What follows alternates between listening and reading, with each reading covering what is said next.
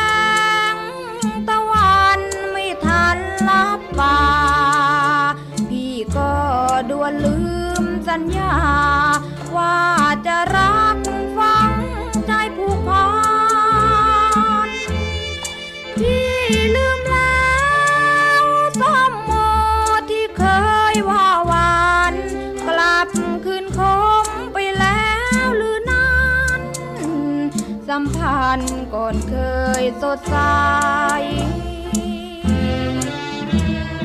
ลืมซ้ำโอว่าหวานจับจิต เห็นดีแล้วหรือจึงคิด ชมอางุ่นว่าหวานจับใจนครชัยศรี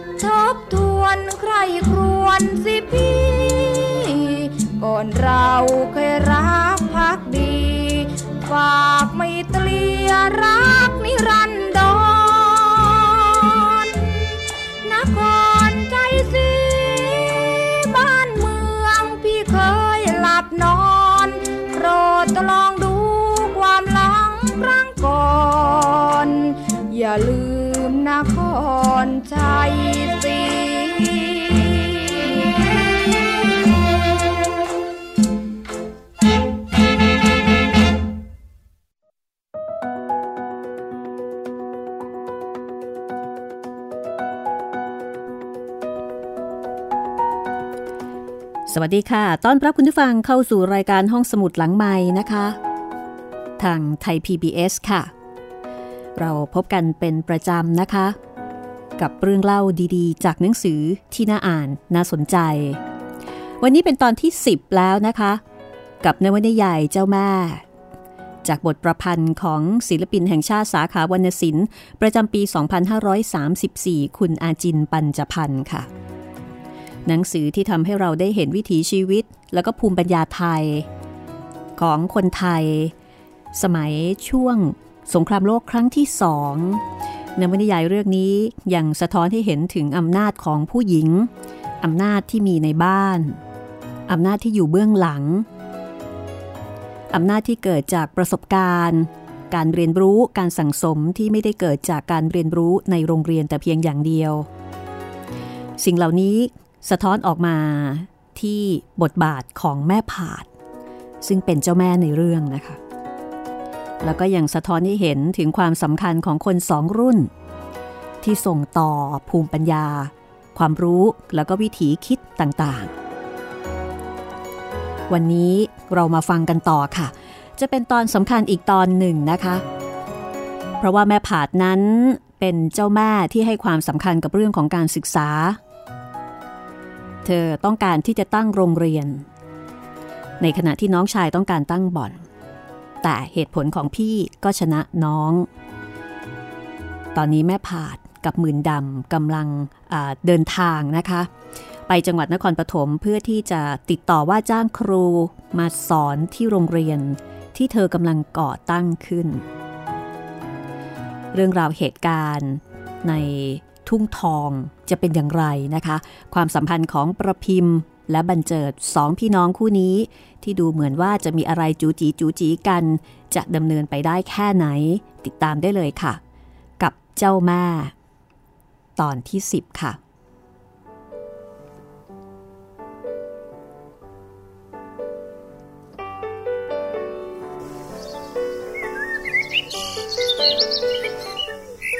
ระยะนี้แม่ผาดกับหมื่นดำไปจังหวัดนครปฐมเพื่อติดต่อจ้างครูมาดำเนินการตั้งโรงเรียนการเรือนที่แม่ผาดตั้งชื่อไว้ว่า ผินผาดประพิมพ์วิทยา คือเป็นชื่อที่เอาชื่อตา ตาก็คือกำนันผิน ตาของประพิมพ์ จริงๆต้องบอกว่าเป็นเป็นปู่นะเออเป็นปู่ของประพิมพ์ แล้วก็ชื่อของแม่ผาด แล้วก็ชื่อของประพิมพ์ เอามารวมกันเป็นอนุสรเรียกว่าสามรุ่นเลย แม่ผาดไปหลายวันแล้วยังไม่กลับ ในวงกินข้าวเช้าวันนี้ในพรมจึงเป็นใหญ่สุด วันนี้ในพรมสำแดงความจัดเจนในเรื่องชีวิตและธรรมชาติ เรื่องการดำรงชีวิตมนุษย์ให้ทุกคนฟัง ประพิมพ์ลูกสาวฟังไม่ค่อยจะรู้เรื่อง แม่โปรยเมียในพรมก็ไม่ค่อยอยากฟังยิงสาวใช้สองคนก็ยิ่งไม่รู้เรื่อง มีคนเดียว ที่ดูสนุกไปกับการเรียนรู้ นั่นก็คือบันเจิดนักเรียนจากกรุงเทพบันเจิดเรียนกฎหมายแล้วก็สนใจปรัชญาของในพรมหนุ่มบันเจิด เรียนสูงถึงขนาดรู้ประวัติของนักปราชญ์ฝรั่งเศส ชองชักรุโซจากการที่เขาเรียนในมหาวิทยาลัยธรรมศาสตร์และการเมืองหรือว่ามทกรในยุคนั้น ซึ่งก็ถือได้ว่าเป็นคนส่วนน้อยของสังคมนะคะหนุ่มบันเจิดจึงสนใจเรื่องที่ในพรมพูดอยู่คนเดียว ในพรมก็เหมือนกับเป็นสัดส่วนของภูมิปัญญาที่เคยเรียนรู้ในระบบ เป็นเป็นภูมิปัญญารุ่นใหม่ และขณะเดียวกันเขาก็มีรากเหง้าของภูมิปัญญาของท้องถิ่นที่เป็นวิถีดั้งเดิม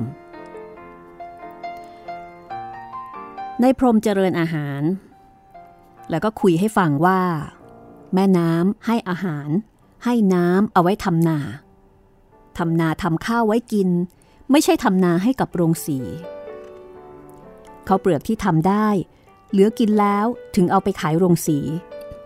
โรงสีจัดการสีข้าวเปลือกเป็นข้าวสาร แล้วเอาไปขายที่ตลาด ขายแก่คนที่ไม่ได้ทำนา ในพรมบอกว่า สมัยก่อนโน้น สมัยปู่ย่าตายายทำนาเอาข้าวไว้แต่พอกิน ที่เหลือกินก็เอาไว้ปลูกปีหน้า คนทางอีสานทำนาโดยถือคติว่าไม่เห็นน้องอยากหายพี่ หนุ่มบันเจิดก็ถามทันทีนะคะว่า ประโยคนี้แปลว่าอะไร ฟังแล้วไม่เข้าใจ หนุ่มพรมอธิบายว่า แปลว่า ต้องมีข้าวเปลือกเอาไว้ปลูกในปีต่อไป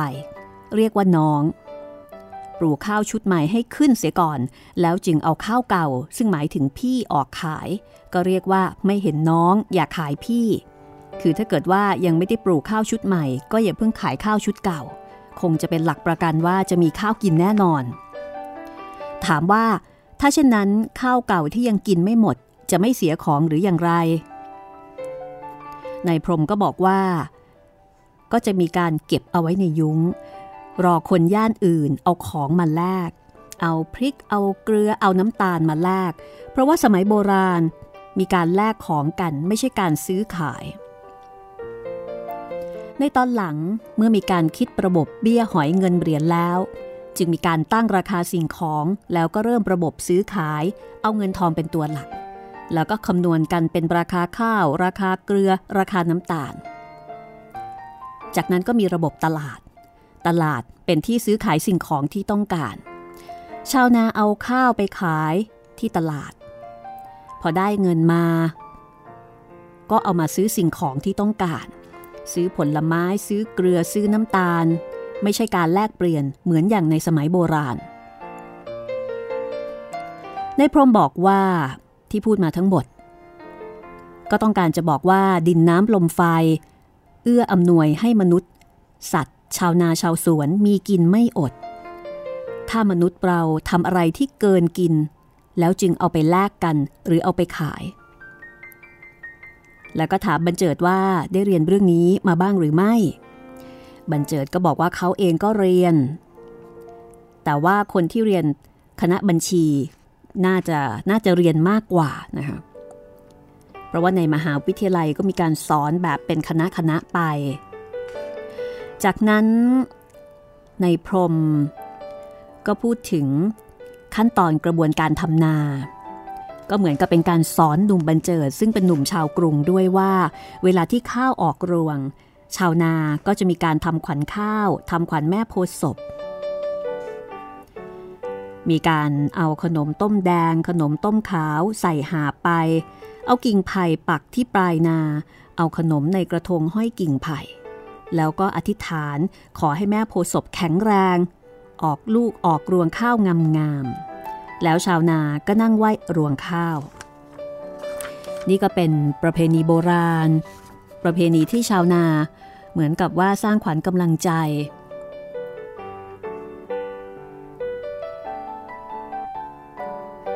หนุ่มบรรเจิดก็สงสัยนะคะว่า เอาขนมให้แม่โพศพอธิษฐานขอพรจากแม่โพศพแต่ที่ปลายนาเนี่ยไม่มีคน มีแต่นก เพราะฉะนั้นขนมที่เอาไปวางไว้ให้แม่โพศพก็จะตกเป็นของนกคือนกกินหมด ในพรมอธิบายบอกว่านั่นคือการทำบุญเลี้ยงนกในอีกทางหนึ่ง ให้นกกินขนมดีกว่าให้นกเนี่ยมากินรวงข้าว แต่ผลทางใจนั้น ชาวนาเอาขนมให้แม่โพศพกิน คือชาวนาก็จะมีความรู้สึกว่าเขาได้เอาขนมมาเส้นไหว้แม่โพศพข้าวออกรวง หมายความว่าแม่โพศพกำลังท้องแก่ คนแพ้ท้องก็อยากกินขนม แล้วก็มีการเอาแป้งผัดหน้า เอากระจกบานเล็กๆสำหรับส่องหน้าเอาไปวางไว้ ให้แม่โพศพได้แต่งตัวด้วย นี่คือธรรมเนียมชาวนาไทย การทำขวัญให้แก่แม่โพศพ เป็นการแสดงความกตัญญูกะตะเวที แก่แม่โพศพ และที่สำคัญเป็นการสร้างกำลังใจให้แก่ตัวเอง ว่าข้าวจะต้องเจริญงอกงาม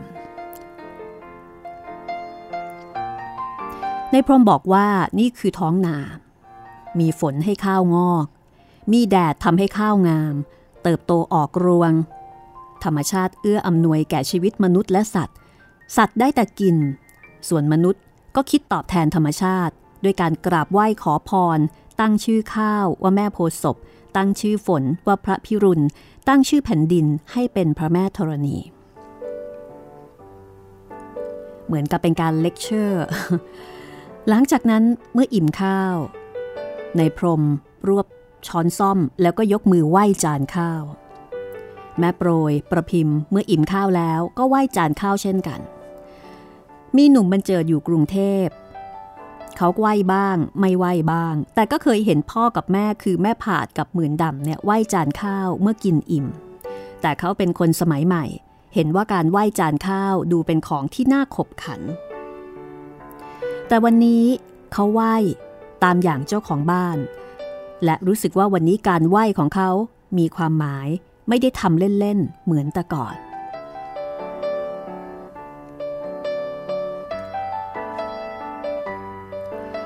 อิ่มข้าวมื้อเช้ากันแล้ว ฝ่ายหญิงก็เก็บสำรับล้างช้อนจานชาม แต่ในพรมและบรรเจิด ก็ยังคุยกันอย่างสบายๆ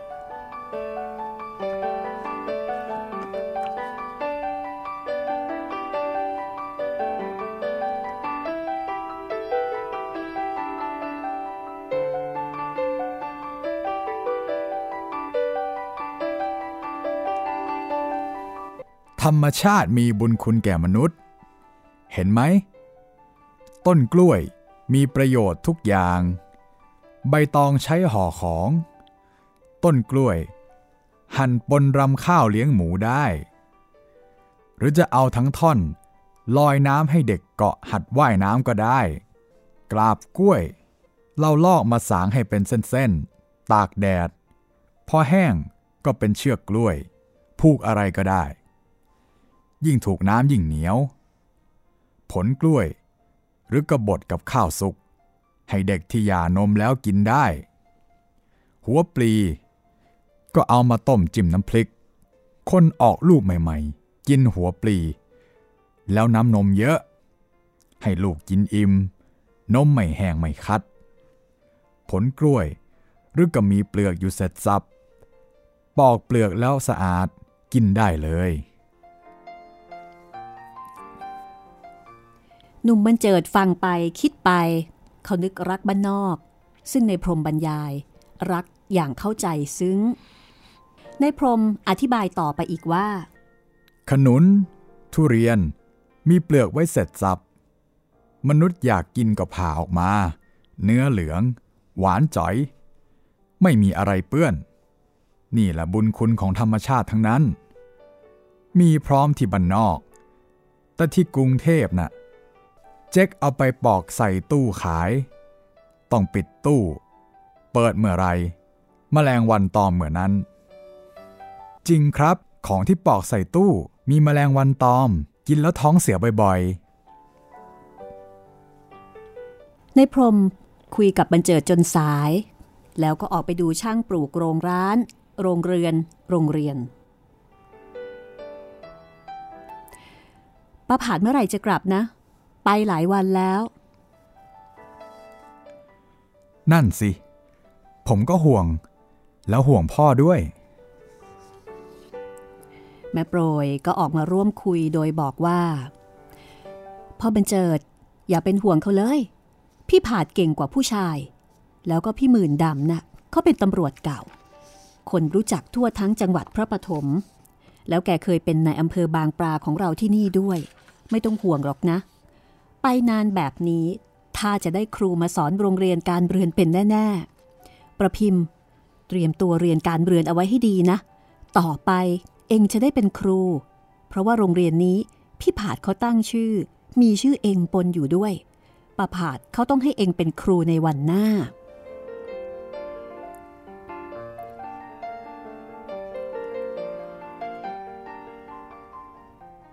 จากนั้นไม่นานนัก แม่ผาดหมื่นดำก็กลับมาถึงทุ่งทอง แน่นอนว่ากลับมาพร้อมกับคุณครู คราวนี้เป็นคุณครูวัยห้าสิบแต่งกายเรียบร้อย มีกระเป๋าเสื้อผ้าใบใหญ่มาด้วย คือเตรียมพร้อมที่จะมาอยู่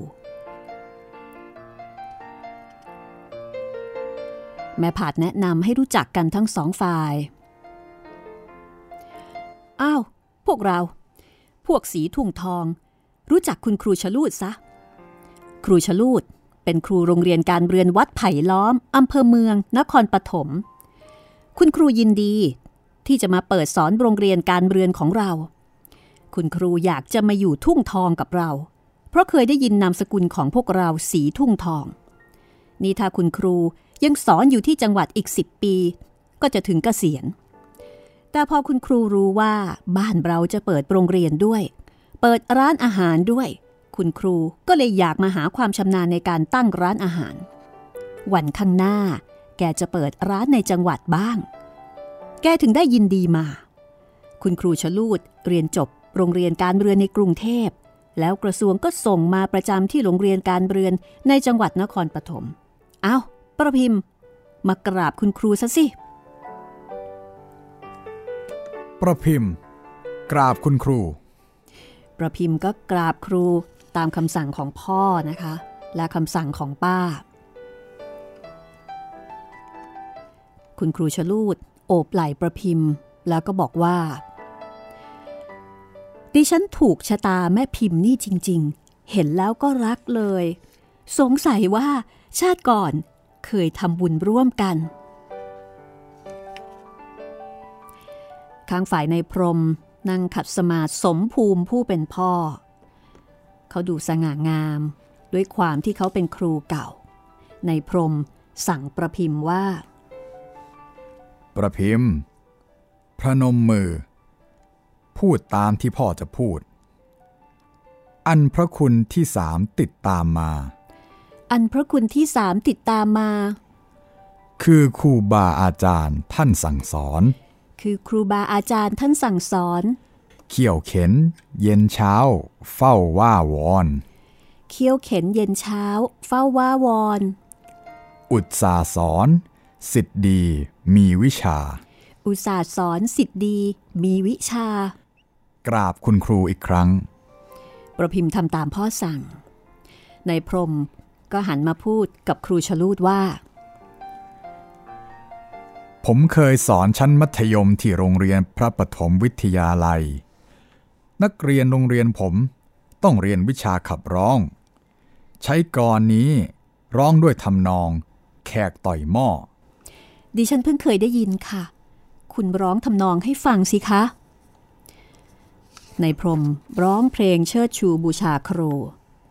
ทำนองแขกต่อยหม้อด้วยเสียงห้าว กังวาน มีการออกท่าออกทาง คุณครูชลูดได้ฟัง ในตาวาวามด้วยความศรัทธาในบุคลิกของนายพรม แม่ผาดเห็นแล้วก็เฉยๆ แต่แม่โปรยชักจะหึงแล้วก็หวงผัวขึ้นมา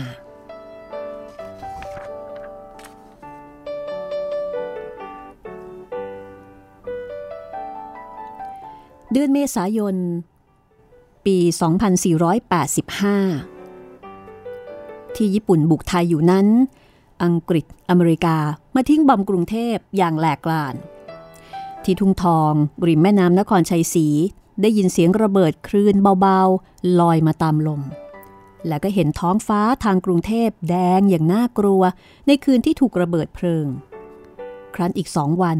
ถึงจะรู้จากหนังสือพิมพ์ที่บอกว่าระเบิดลงที่ใด ที่ช้าเช่นนี้ เพราะว่าหนังสือพิมพ์ทำข่าวตามหลังเหตุการณ์หนึ่งวัน และเรือเมเดินทางอีกครึ่งวัน คือหนังสือพิมพ์ก็มากับเรือเม ดังนั้นจึงรู้ข่าวตามหลังถึงสองวัน แม่ผาดนั้นดีใจที่มื่นดำกับบรรเจิด อบพยพหนีภัยจากกรุงเทพมาอยู่ด้วยกันที่ทุ่งทอง ในพรมก็ดีใจที่พี่สาว พี่เขย และบรรเจิดหลานชายมาอยู่ด้วยกัน คือมาอยู่ด้วยกันแบบพร้อมหน้าพร้อมตาแล้วก็หมดห่วง ประพิมพ์ ประพิมพ์ก็ดีใจ ดีใจที่บรรเจิดหนุ่มชาวกรุงมาอยู่ใกล้ชิด ถึงขนาดเบียดเสียดกันเวลาผู้ใหญ่เผลอ แม่ครูชลูด ครูการเรือน ก็มาเป็นสีสัน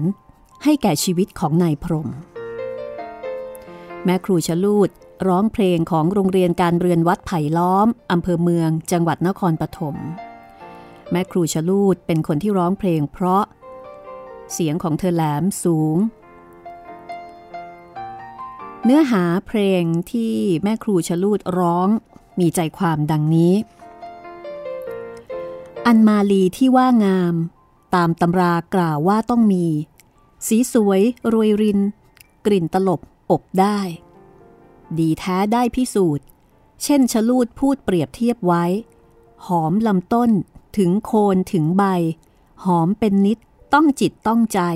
ใครชมได้ชื่น ได้รื่นได้รม ให้นิยม ให้กระสัน ใครเล่า จะรื่นรม นิยมกระสันเท่าด้วยในพรม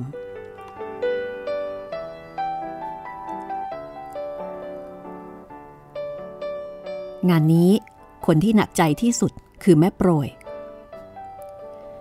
เธอสังเกตว่าในพรมผัวของตัว เริ่มสนิทสนมกับแม่ครู รูปร่างโปร่งงาม สมชื่อชลูด แม่ผาดก็เห็นพฤติกรรมเหล่านี้เช่นกัน เห็นในพรมที่ใกล้ชิดแล้วก็พนอครูชลูดคือใกล้ชิดมีการพูดจาเอาอกเอาใจกัน แล้วก็เห็นแม่โปรยที่มีการปึงปังใส่ผัว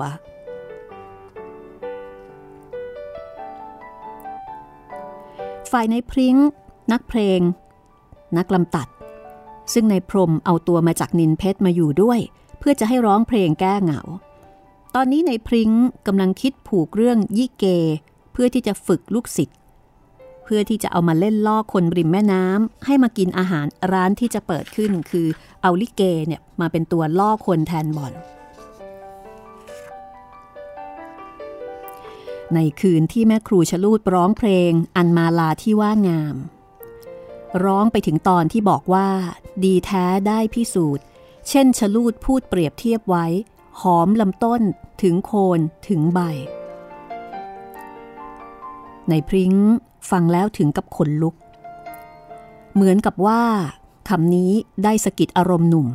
ฟังแล้วเห็นภาพไปเอง เหมือนแม่ครูชลูดมาถกผ้าสิ้นให้ชมร่างกายแขนขาของคนร้อง คือคำว่าหอมลำต้นถึงโคนถึงใบ ก็เป็นภาษาที่สามารถจะตีความได้สองสองแง่สองง่ามนะคะ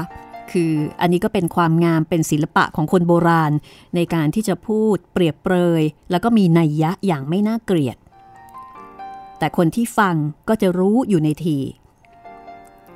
ในพริ้งนั้นหลงไหลในเสียงเพลงอันเป็นชีวิตและก็จิตวิญญาณของเขาเนื้อร้องเพลงนี้ร้องด้วยเสียงแหลมสูงของครูชลูดทำให้ในพริ้งถึงกับต้องมนสเสน่ห์ของคำว่า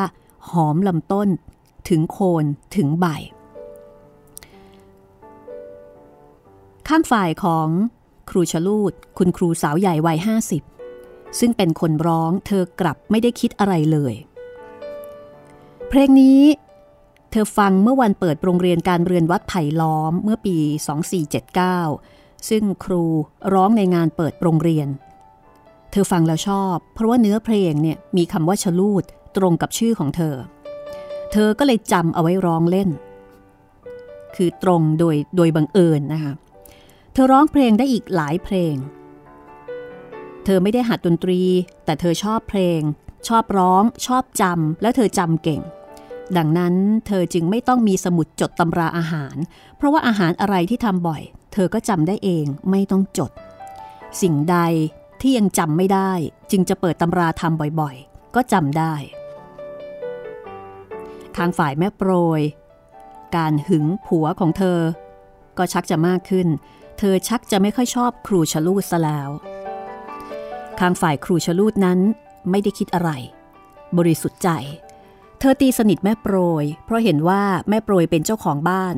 แล้วก็จะเข้าไปช่วยทำโน่นทำนี่ในครัวอยู่เสมอ ไม่ดูดาย ไม่เกียจคร้าน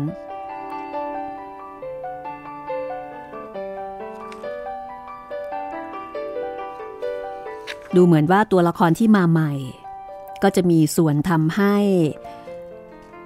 ความสัมพันธ์เดิมของครอบครัวในพรมเปลี่ยนไปพอสมควรทีเดียว โดยเฉพาะแม่โปรยที่ออกอาการ ไม่ค่อยจะพอใจ เรื่องราวจะเป็นอย่างไรต่อไปนะคะ พักสักครู่แล้วเดี๋ยวกลับมาติดตามกันต่อว่า โรงเรียนผินผาดประพิมพ์วิทยาที่แม่ผาต้องการตั้งขึ้นนั้น นอกจากจะช่วย ทำให้เด็กๆแถวนั้นมีความรู้แล้ว โรงเรียนนี้จะนำความเปลี่ยนแปลงอะไรมาสู่ทุ่งทองอีกบ้าง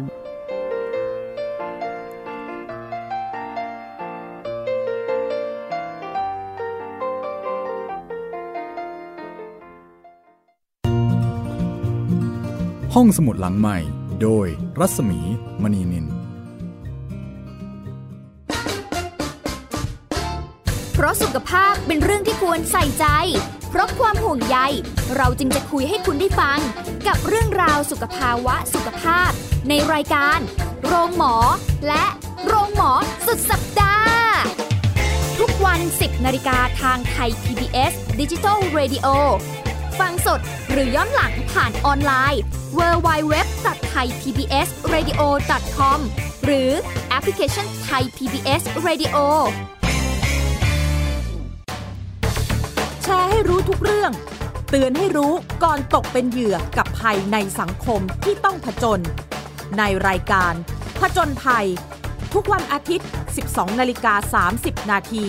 ทางไทย PBS d i g i ดิจิ Radio ฟังสดหรือย้อนหลังที่แอปพลิเคชันไทย PBS Radio และ w w w t h a i PBS Radio com วิทยุไทย PBS www.thaipbsradio.com ออกอากาศจากอาคารบี องค์การกระจายเสียงและแพร่ภาพสาธารณะแห่งประเทศไทย ถนนวิภาวดีรังสิต กรุงเทพมหานคร Thailand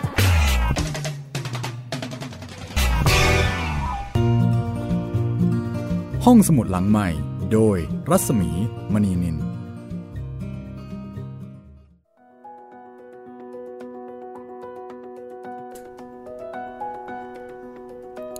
กลับมาติดตามกันต่อนะคะ กับเจ้าแม่ ตอนที่ 10 นะคะ บทประพันธ์ของอาจินปัญจพันธ์ค่ะกำลังสนุกทีเดียวนะคะ เรื่องราวก็จะเข้มข้นขึ้นเรื่อยๆ เวลาที่เราฟังเราก็จะได้ความรู้เกี่ยวกับวิถีชนบท เกี่ยวกับขนบธรรมเนียมประเพณีของชาวนาในยุคนั้น ซึ่งสอดแทรกอยู่เป็นระยะระยะ ทุ่งทองก็เริ่มจะมีชีวิตคึกคักขึ้นเรื่อยๆนะคะ จากการที่เจ้าแม่คือแม่ผาดกลับมา เอาละค่ะ คุณผู้ฟังคงกำลังรอฟังอยู่นะคะว่า หลังจากนี้ ตลาดสีทุ่งทอง จะมีอะไรเปลี่ยนแปลงวิถีชีวิตของคนแถวนี้อีกบ้าง และโดยเฉพาะอย่างยิ่งเปลี่ยนแปลงชีวิตของเจ้าของตลาดเองนะคะ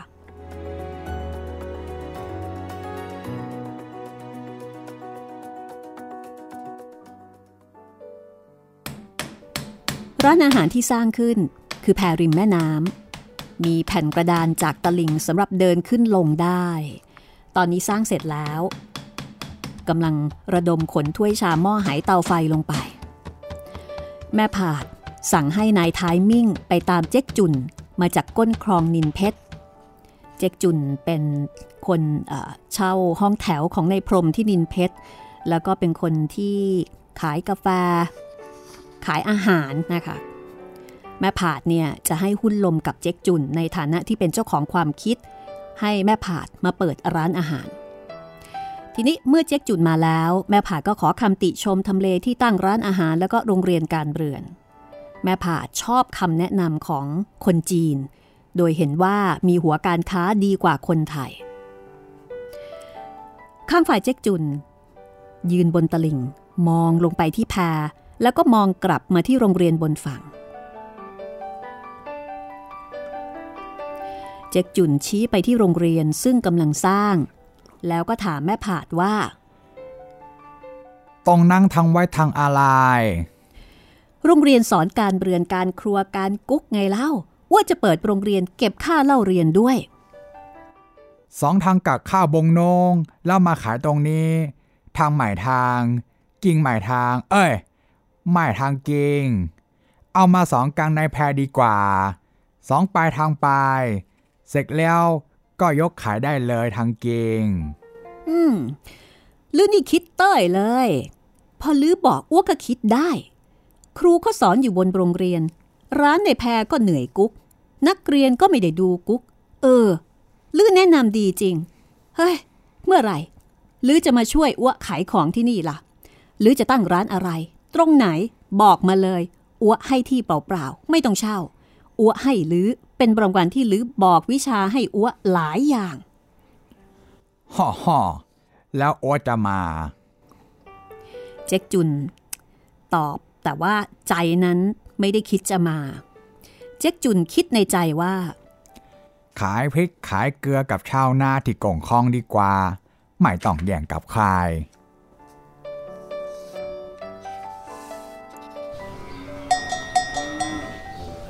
ในระหว่างที่แม่ผาดกำลังเตรียมโรงร้านโรงเรียนโรงเรือน เช้าวันหนึ่ง แดดยังไม่ออก บันเจิดก็บอกกับประพิมพ์ว่า เบื่อแม่น้ำแล้ว นั่งดูทุกวัน เบื่อแม่น้ำหรือว่าเบื่อคนกันแน่ คนน่ะไม่เบื่อหรอก มีแต่จะรักขึ้นทุกวัน นี่อย่ามาเกี้ยวฉันนะ เกี้ยวทำไม เรา เราเป็นพี่น้องกัน ต้องรักกัน แล้วพี่พิมพ์แก่กว่าผม ผมจะเกี้ยวได้ยังไง ดีแล้ว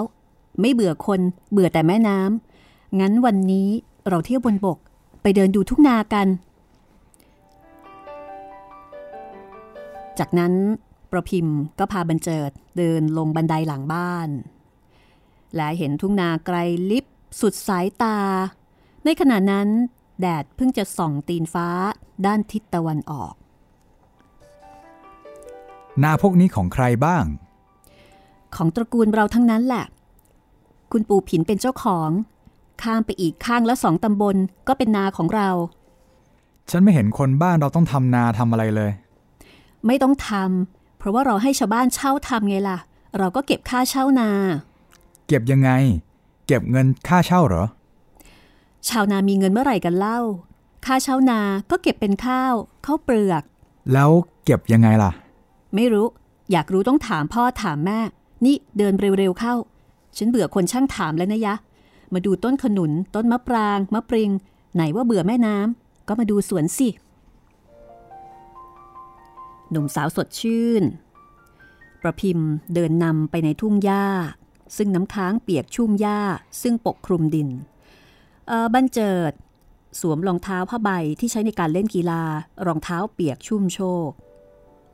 สาวบ้านนอกเดินเท้าเปล่าไม่กลัวหนาม แต่เวลาเดินต้องระวังยกเท้าก้าวข้ามพงหนาม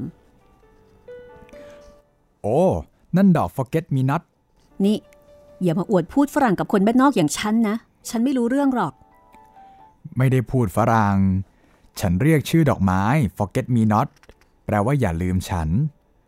ดอกอย่างนี้ฉันเคยเห็นในหนังสือเรียนภาษาอังกฤษ get get not not แปลว่าอะไรกัน แปลเป็นไทยว่า อย่าลืมฉัน นี่อย่าไปถูกมันเข้านะ เดี๋ยวจะหาว่าฉันไม่เตือน อย่าไปถูกมันเข้า ฉันจะเด็ดไปดูเล่น อย่าไปถูกมันนะทำไมล่ะ ดอกไม้สวยๆ มันจะเป็นอะไร อย่าไปถูกมันทำไมเล่า อย่านะ เดี๋ยวจะหาว่าฉันไม่เตือนนะ หนุ่มบันเจิด เชยฝักเล็กๆของมัน แล้วเด็ดดอกสีฟ้าอมม่วงที่น่ารัก โอ้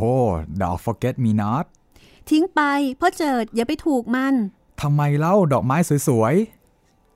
ประพิมพ์สะบัดหน้าเดินหนีพรางบอกว่า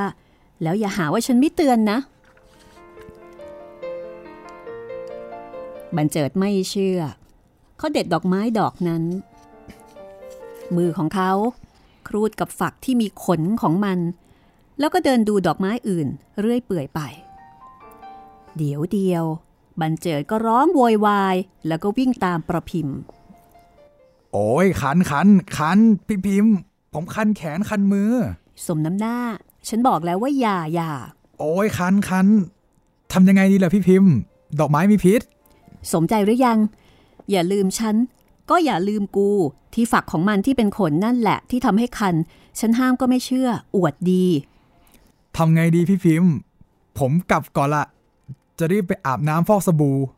ต่อให้อาบน้ำจนแม่น้ำแห้งก็ไม่หายคันหรอกนะ บอกแล้วเตือนแล้วไม่มีเชื่อเลย เพราะเจิดหยุดตรงนั้น ฉันจะแก้คันให้ แต่ต้องสาบานก่อนว่าทีหลังเนี่ยจะไม่อวดดีกับฉัน ฉันห้ามอะไรก็ต้องเชื่อ สาบานมา โอ้ยผมคัน ผมจะไปอาบน้ำจะโดดแม่น้ำเลย ประพิมพ์ก็พยายามจะบอกว่าให้สาบานก่อน ถ้าไม่อย่างนั้นเนี่ย เธอจะไม่ช่วย จนกระทั่งบันเจิดบอกว่า ครับครับ ต่อไป ผมจะเชื่อฟังพี่พิมพ์ทุกอย่าง เอ้าแล้วทำยังไงจะหายคัน ก็ดันไปเด็ดหมามุ้ย forget หมามุ้ย รู้ไหม หมามันยังหน้ามุ้ยเลย โดนหมามุ้ยอะ แก้ได้สองอย่างจำไว้นะ พ่อนักเรียนกรุงเทพ 1. เอาขี้ฝุ่นทา เช้าเช้าๆอย่างนี้มีแต่น้ำค้างยังไม่มีขี้ฝุ่น จึงต้องใช้ข้อ 2 คือเอาน้ำตาลิงทาถึงจะหายคัน น้ำตาลิงใช้แก้คันได้ทุกอย่าง โอ้ยขานขานน้ำตาลิงเอาที่ไหนล่ะพี่พิมพ์ สาบานมาอีกทีก่อนว่าต่อไปจะเชื่อคำห้ามของฉันทุกอย่าง เอาต่อไปจะเชื่อฟังคำห้ามทุกอย่าง ออกชื่อคนสาบานด้วยสิ ว่าผมบันเจิดจะเชื่อพี่พิมพ์ทุกอย่าง ต่อไปบันเจิดจะเชื่อพี่พิมพ์ทุกอย่าง ถ้าพี่พิมพ์ห้ามแล้วจะไม่ทถ้าพี่พิมพ์ห้ามแล้วจะไม่ทำไหนล่ะน้ำตาลิงำ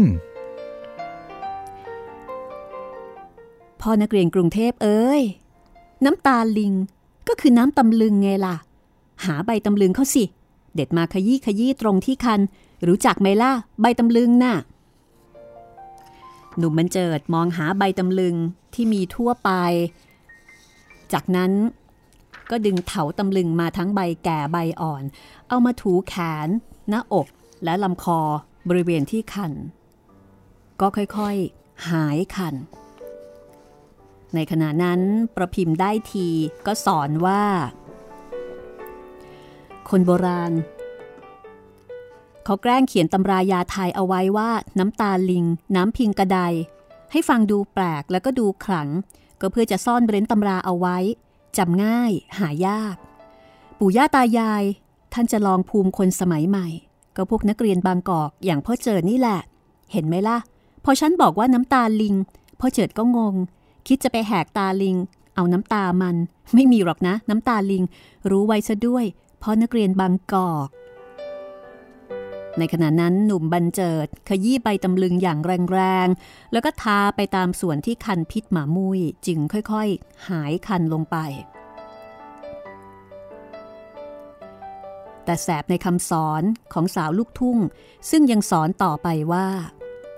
ไอ้น้ำพิงกระไดก็อีกนั่นแหละ คนสมัยใหม่ เอาน้ำไปราดกระไดบ้าน แล้วก็รองน้ำกลับมาเหลวย่ะ แล้วเอาที่ไหนล่ะ มันก็คือน้ำพึ่ง น้ำพึ่งก็ได้ ท่านแกล้งเขียนผอพึ่งเป็นพอพาน ทีนี้น้ำพึ่งก็ได้ ก็เลยกลายเป็น น้ำพิงกระไดไง เห็นหรือยังว่า ปู่ย่าตายาย หมอโบราณบ้านนอก เขารู้หนังสือมากกว่าคนสมัยใหม่ ท่านเอาอักษร สระวรรณยุกต์มาหลอกคนสมัยใหม่ที่อวดดีให้งง น้ำตาลิง น้ำพิงกระได ก็คือ น้ำตำลึง น้ำพึ่งก็ได้ เออ นั่นแหละ ที่โรงเรียนมัธยม 8 ของพ่อเจิดมีสอนแบบนี้ไหมล่ะ หนุ่มมันเจิดนักเรียนม .8 ก็คิดว่า ถ้าเขาได้เจอเพื่อนที่เรียนในกรุงเทพด้วยกัน เขาจะต้องเอาคำว่าน้ำตาลิงน้ำพิงกระไดไปถาม เพื่อที่จะพนันกินกาแฟให้สนุกไปเลย คือมั่นใจมากว่าเพื่อนเนี่ยไม่น่าจะตอบได้ วันนี้เขาได้เรียนรู้น้ำตาลิง น้ำพิงกระไดแล้วก็ได้รู้ว่าดอกหมามุ้ยเหมือนดอก forget me not รู้ว่ามันคันแล้วก็เรียนรู้ยาแก้คัน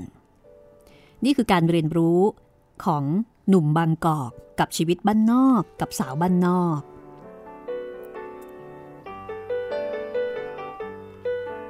กลับมาที่บ้าน ผู้ใหญ่ฝ่ายหญิงกำลังคุยกันในครัว มีแม่ผาด แม่โปรย ครูชลูด แม่โปรย ไม่ค่อยชอบหน้าครูชลูดเท่าไหร่ เพราะว่าเกลียดที่มาทำให้ในพรมผัวของตนเนี่ยสนใจ ครูชลูดเองก็รู้ เห็นกิริยาที่แม่โปรย แสดงอาการรังเกียจ แต่ครูก็ไม่ได้ถือสา เธอมีความศรัทธาในครอบครัวนี้อย่างบริสุทธิ์ใจ เธอพยายามช่วยหยิบโน่นหยิบนี่ ช่วยในการทำครัว เพื่อแสดงความบริสุทธิ์ใจ เพื่อแสดงคุณค่าว่าเธอมีความรู้ ข้อสำคัญก็คือ แม่โปรยเป็นนายจ้างที่เธอจะต้องเอาใจ ในขณะที่แม่ผาด นึกรักครูชลูดที่แสดงอาการประจบเอาใจแม่โปรย แม่ผาดก็ชวนครูชลูดคุย เพื่อให้บรรยากาศในครัวเป็นกันเอง โดยแม่ผาดบอกว่า เออ คุณครูคะ เทียนอบที่เราติดฝาโหล ไว้อบขนมในโหลน่ะเขาทำอย่างไรคะ คุณครูทราบไหม แม่โปรยเองก็อยากรู้ เพราะว่าเธอได้แต่ซื้อเทียนอบจากตลาด ครูชลูดรู้วิธีทำเทียนอบ เพราะว่าเป็นหลักสูตรในโรงเรียนการเรือนที่เธอเรียนมา เธอก็เลยเห็นช่องทางที่จะแสดงภูมิความรู้ ให้สมกับที่เขาจ้างมาสอนการเรือนการครัว ครูชลูดยกมือพนมไหว้ไปทางกรุงเทพ อันเป็นที่ตั้งโรงเรียนการเรือนแหล่งศึกษาดั้งเดิมของเธอก่อนที่จะอธิบายว่าตำราเทียนอบดิฉันท่องไว้ค่ะ นี่ดิฉันขอไหว้ครูบาอาจารย์โรงเรียนการเรือนของดิฉันแล้วนะคะ แล้วก็ขอไหว้เจ้าของตำราดั้งเดิมที่คุณครูของดิฉันบอกว่าได้มา ต้องออกชื่ออาจารย์ต้นตำรับนะคะ คือคุณครูของดิฉันสั่งไว้ว่า เรื่องเทียนอบนี้ไม่ค่อยจะมีคนรู้ คุณครูของดิฉันก็จำมาจากคุณครูประยง ทองดิกิจการ คุณครูประยงเป็นเจ้าของตำรับค่ะ คุณครูประยงท่านเก่งเรื่องดอกไม้สด แล้วก็เรื่องการทำเครื่องหอม แล้วก็เรื่องการทำใบตองประดิษฐ์ ให้สวยงามตามตำรับไทยแท้ หลายอย่างค่ะ ที่คุณครูของดิฉัน ได้ตำรับมาจากแม่ครูประยง ซึ่งเก่งในการทำขนม เก่งในการร้อยดอกไม้สด กรองตะข่ายด้วยดอกไม้ เพื่อใช้ในโอกาสการบุญต่างๆ คุณครูของดิฉัน ได้มาจากแม่ครูประยงเอาไว้สอนสิทธิ์คือสอนดิฉันอีกต่อหนึ่ง ทุกคนในครัวตั้งใจฟังครูชลูด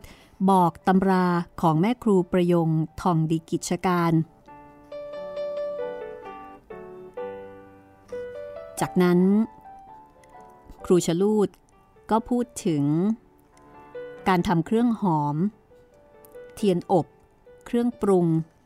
โดยบอกว่าใช้ขี้ผึ้งอย่างแท้สองส่วน ไม่แท้หนึ่งส่วน ในขณะที่เธอกำลังจะลงรายละเอียด แม่โปรยก็ห้ามเอาไว้ แล้วก็สั่งเด็กรับใช้สองคนว่า เดี๋ยวค่ะ คุณครู นี่นางเล็กๆ ไปเรียกประพิมพ์มาฟังคุณครู เมื่อกี้เห็นไปหลังบ้านกับพ่อบรรเจิด บอกให้ประพิมพ์เอากระดาษดินสอมาจดวิธีทำเทียนอบเร็ว นี่เป็นตำราเก่า ถ้าไม่จดไว้ ต่อไปก็จะไม่มีใครรู้แล้ว เอาไว้จดเวลาเริ่มเรียนกันจริง ๆ ก็ได้นี่คะ ดิฉันจะบอกให้จด ไม่ต้องรอแล้ว จดเสียเดี๋ยวนี้ มันจะได้เอาไว้ท่องด้วย แล้วก็แม่ประพิมพ์นี่ วันๆไม่มีอะไรทำเอาแต่เที่ยวเล่นไปกับพ่อบรรเจิด เออจริง ให้ประพิมพ์มาจดเอาไว้วันนี้เลย ฉันจะได้ขอท่องบ้าง ฉันน่ะแก่ป่านนี้แล้ว เพิ่งได้ยินวิธีทำเทียนอบวันนี้เอง เคยแต่ซื้อทำไม่เป็นเมื่อประพิมพ์มาพร้อมด้วยกระดาษดินสอ ครูชลูดก็บอกให้พนมมือไหว้ไปทางทิศที่ตั้งโรงเรียนการเรือนในกรุงเทพ แล้วก็บอกให้จด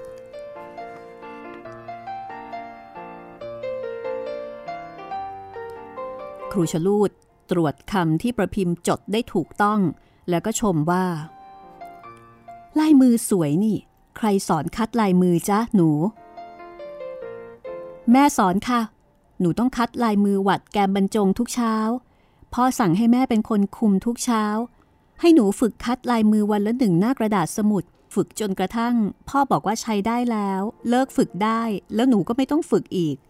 แม่โปรยยิ้ม ใจคอสบายที่ตัวเองมีความสำคัญในการอบรมลูก จากนั้น ครูชลูดก็บอกตำรับบอกสูตรให้ประพิมพ์จด วิธีทำเทียนอบ เครื่องปรุงขี้ผึ้งอย่างแท้สองส่วน แล้วก็อย่างไม่แท้หนึ่งส่วน ประพิมพ์ก็ถามทันทีว่าอย่างไม่แท้เนี่ยเอามาทำไม ถ้าเอาอย่างแท้ล้วนๆมันจะจุดไม่ติดจ้ะ อ้าว ต่อไปนะ เครื่องปรุงมีอีก คือกำยาน ผิวมะกรูด เนื้อไม้อย่างดี คือชะลูด จันเทศ น้ำมันจัน พิมเสนไส้เทียน ประพิมพ์ก็ถามถึงไส้เทียนว่าเป็นยังไงกำยานหนูเคยเห็นแม่จุดอบห้องนอนของพ่อ นานๆจุดทีนึง แต่จันเทศไว้ทำขนม บ้านเราก็มี ส่วนน้ำมันจันหนูเห็นที่โต๊ะเครื่องแป้งของพ่อมีขวดหนึ่งหอมดี แต่ชะลูดชื่อคุณครู หนูก็อยากเห็น ที่วันนั้นคุณครูร้องเป็นเพลง คุณครูสอนร้องเพลงหอมชะลูดให้หนูด้วยนะคะ อะไรนะเช่นชะลูดพูดเปรียบเทียบไว้ หอมลำต้นถึงโคนถึงใบ เออหนูอยากเห็นอยากดมค่ะจ้ะเวลาเราทำเทียนอบ ก็จะได้เห็นเปลือกชะลูดกันละมันเป็นต้นไม้เปลือกหอม คงจะต้องหอมต้องสวยอย่างคุณครู ไม่งั้น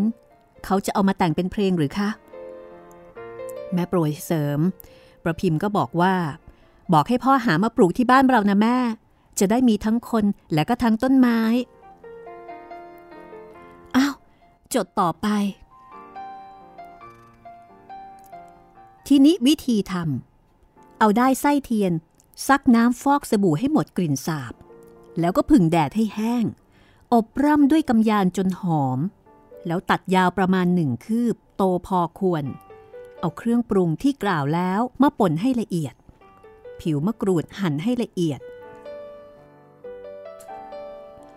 ขี้ผึ้งหนัก 15 กรัม ใช้กำยานประมาณ 10 กรัม ส่วนอื่นๆ ก็ใส่พอควรอย่างละหยิบมือ ขี้ผึ้งทั้งสองอย่างลนไฟ ใช้หัวแม่มือ บี้ให้เข้ากันดี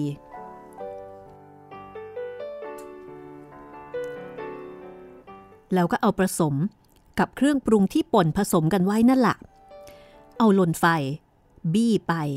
จนเครื่องปรุงนั้นเข้ากันดีกับขี้ผึ้ง ส่วนได้ไส้เทียนก็ต้องรูดด้วยน้ำมันจันให้หอมเสียก่อน แผ่ขี้ผึ้งให้บางยาวตามรูปที่ต้องการ วางไส้เทียนลงตรงกลาง ฟันให้เป็นเล่มกลมเรียบเสมอกัน ให้เรียวตรงปลายทั้งสองข้าง แล้วก็ให้เหลือปลายไส้เทียนไว้สำหรับพอดีจุดทั้งสองข้าง แล้วขดให้เป็นวงกลม เอาละจบแล้วไหวตำราที่จดในใจ ให้นึกถึงเจ้าของตำรา คือชื่อแม่ครูประยงทองดีกิจการ เอา้า หนูประพิมพ์ทำตามที่ครูสั่งสิ คนไทยเราได้วิชาอะไรมา เวลาจดหรือเอาไปใช้ จะต้องนบไหว้ท่านเจ้าของตำราบูชาครูและเป็นมงคล ประพิมพ์นั่งพับเพียบเรียบร้อย กราบสมุดที่จด พรางนึกถึงชื่อแม่ครูประยงในใจ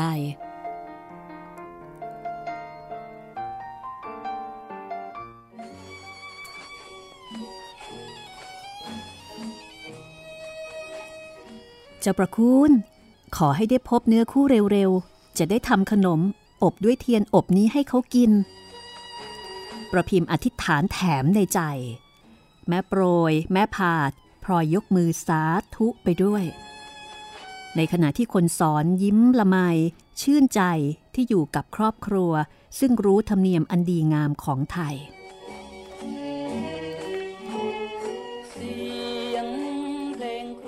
ติดตามตอนต่อไปของเจ้าแม่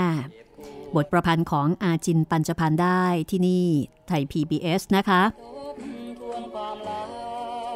ขอบคุณบทประพันธ์ค่ะ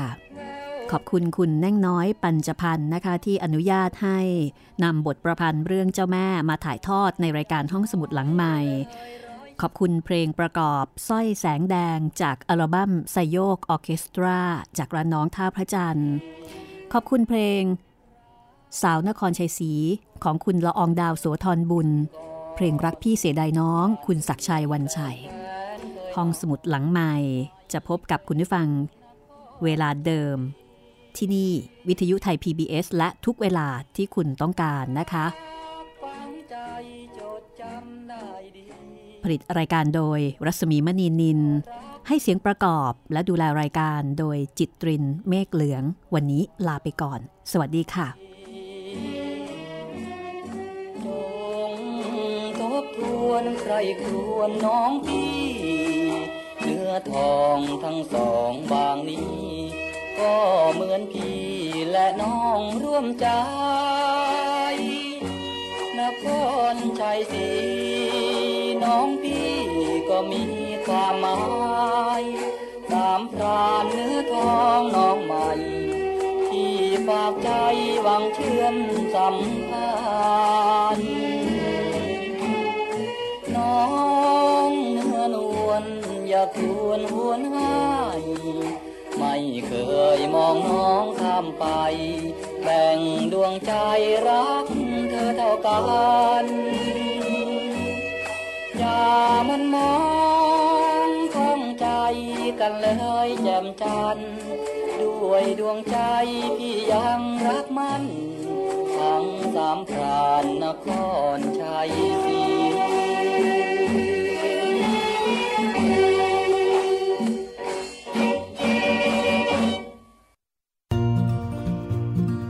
ห้องสมุดหลังใหม่โดยรัศมีมณีนิน